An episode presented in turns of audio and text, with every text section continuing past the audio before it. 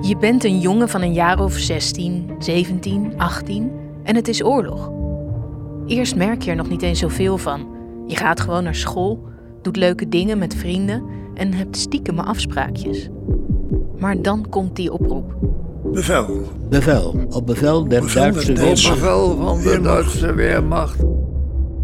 Zeker 5 miljoen Europeanen deden dwangarbeid tijdens de Tweede Wereldoorlog. Moeten alle mannen in de Voor de leeftijd arbeid- zich voor de arbeids- arbeidseinzet aanmelden.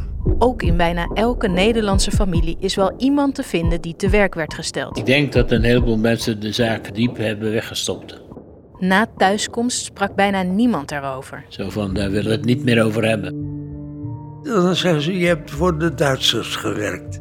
Nu is het tijd voor hun verhaal. Je hebt natuurlijk eh, dingen meegemaakt die je normaal nooit meemaakt. Het beeld van totale verlatenheid houdt me nog wel eens bezig. In de podcast Gedwongen vertellen de laatste getuigen van de arbeidseinsatz. Kou is erg hoor. Nou, dan zie ik dus gewoon weer die vliegtuigen allemaal boven komen. In de negentig zijn ze inmiddels.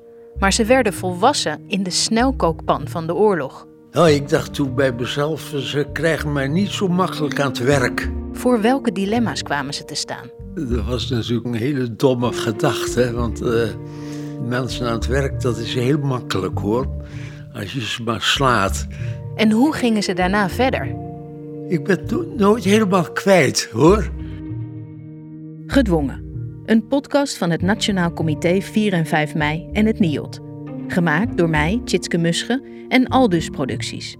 Vanaf 9 november 2021 in je podcast-app. Abonneer je nu alvast.